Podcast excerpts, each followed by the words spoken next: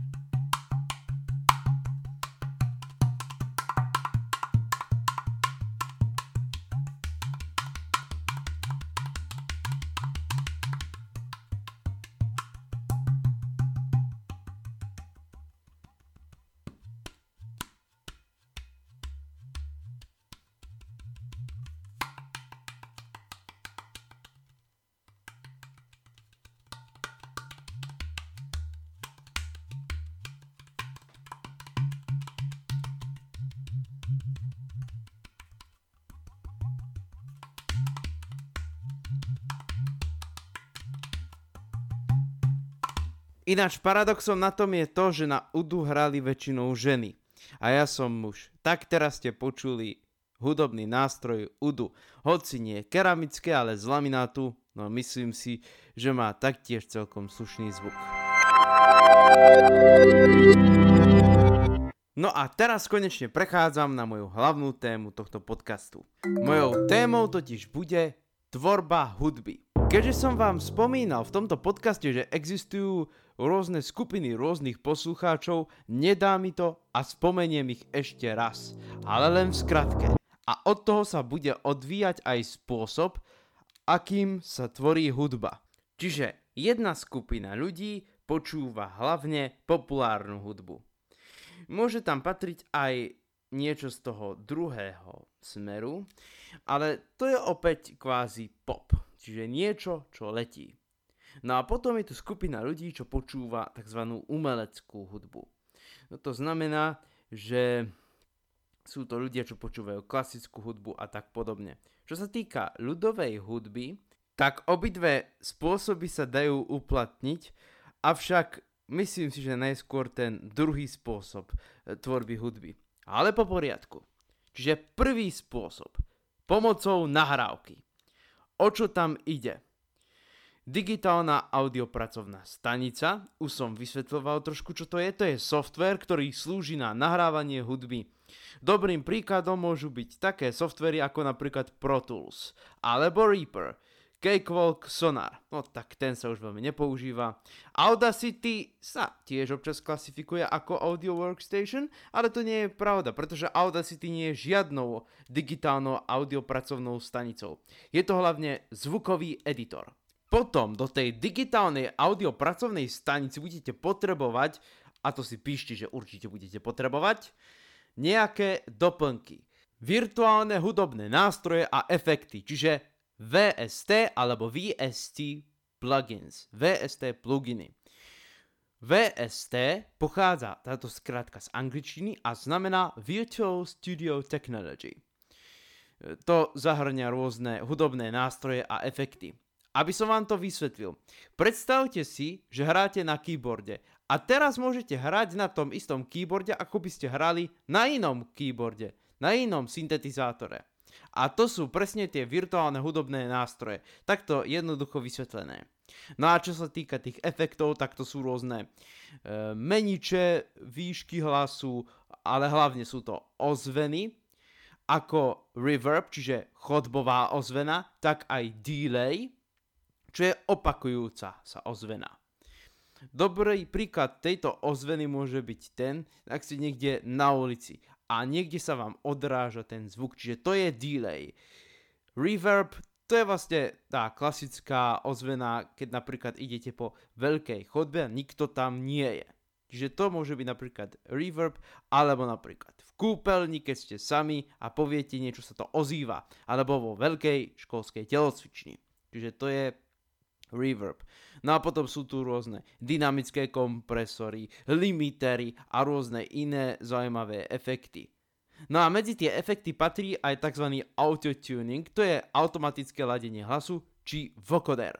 K týmto efektom sa určite v tomto podcaste dostanem, ale postupne. No potom ďalším doplnkom, bez ktorého sa poriadny hudobník nezaobíde, určite sa dá hudba tvoriť aj inak, je MIDI klávesnica. Namiesto MIDI klávesnici môžete použiť napríklad, pokiaľ máte aj kláves, teda keyboard, alebo syntetizátor, poprípadne hudobnú pracovnú stanicu, ale musí mať MIDI a prepojiť ju s počítačom. No a potom sú niektorí takí frajeri, takí čavovia, čo používajú aj myšku, aj klávesnicu, ale pevne verím, že títo ľudia nemajú rozum, ale je to každého osobná vec. Na druhej strane takéto produkovanie hudby je veľmi zdlhavé. Potom mikrofón alebo aj nejaký hudobný nástroj, obzvlášť taký, ktorý je možné zapojiť cez elektroakustický vstup. Dobrým príkladom môže byť napríklad gitara, ukulele, ale sú aj kalimby, ktoré sa takto dajú zapojiť.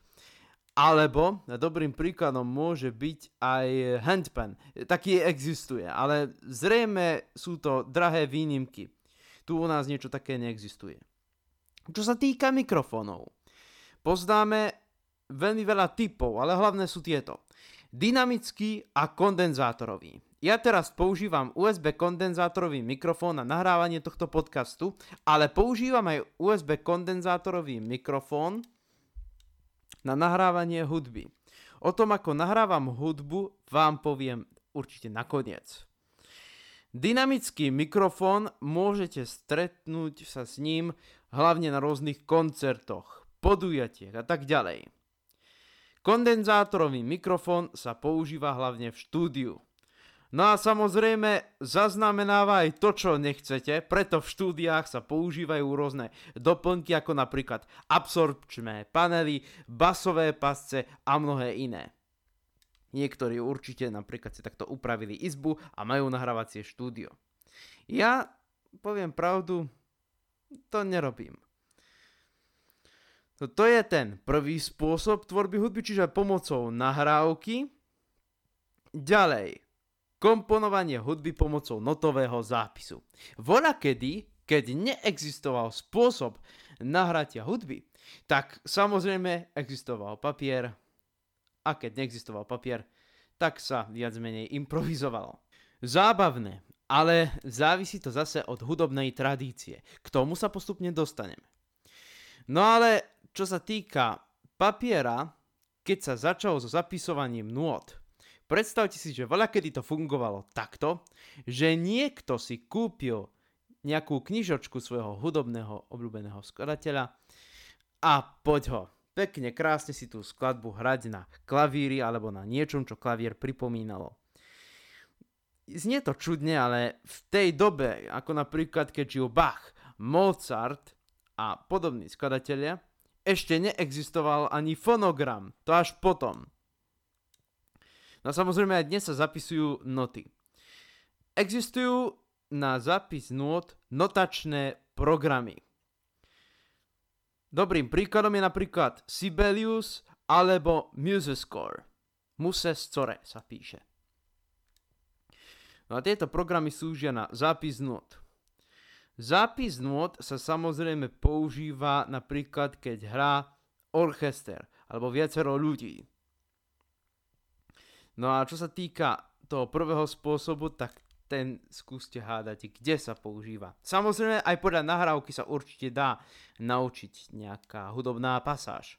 No ale ten druhý spôsob sa predsa len používa, pokiaľ hrá nejaký orchester ľudových nástrojov, napríklad nejaká cymbalovka určite používa noty.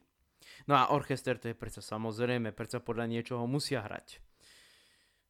Ja si myslím, že to závisí od toho, kto a ako. Čiže ja to beriem možno, že veľmi jednoducho, ale teraz si predstavte, čo ak noty niekto nepozná. Čo ak vôbec v nejakej tradícii neexistujú noty. Dobrým príkladom je napríklad indická klasická hudba, kde sa tzv. notácia, hovorím na schvál, tzv. notácia, čiže rôzne slabiky a tak podobne, začali zapisovať až keď ľudia sa v 20. storočí začali zaujímať o indickú klasickú hudbu. Inak sa indická klasická hudba nezapisovala, pretože ako som spomínal v tomto podcaste, rágy a tály sú postavené hlavne na improvizácii. Toľko k hudobnej tvorbe. Čiže sú rôzne spôsoby. No a čo sa týka mňa, tak ja nahrávam tak, že na mojom keyboarde, e, teda v čase, kedy nahrávam túto epizódu, v mojom keyboarde mám špeciálnu funkciu, ktorá umožňuje nahrať audio. No a potom, keď nahrám čiastočne MIDI, čiastočne audio, audio si uložím na USB kľúč, v počítači sa s ním trochu pohrám a na počítači nahrám zvuk. Mimochodom, MIDI funguje presne na ten štýl notového zápisu. Uvediem taký zaujímavý príklad. Napríklad, E, istú klasickú skladbu, napríklad malú nočnú hudbu, môže zahrať rôzne hociaký orchester, alebo nejakú e, Mozartovú symfóniu, napríklad symfóniu C-dur, e, Jupiterskú, štvrtú časť.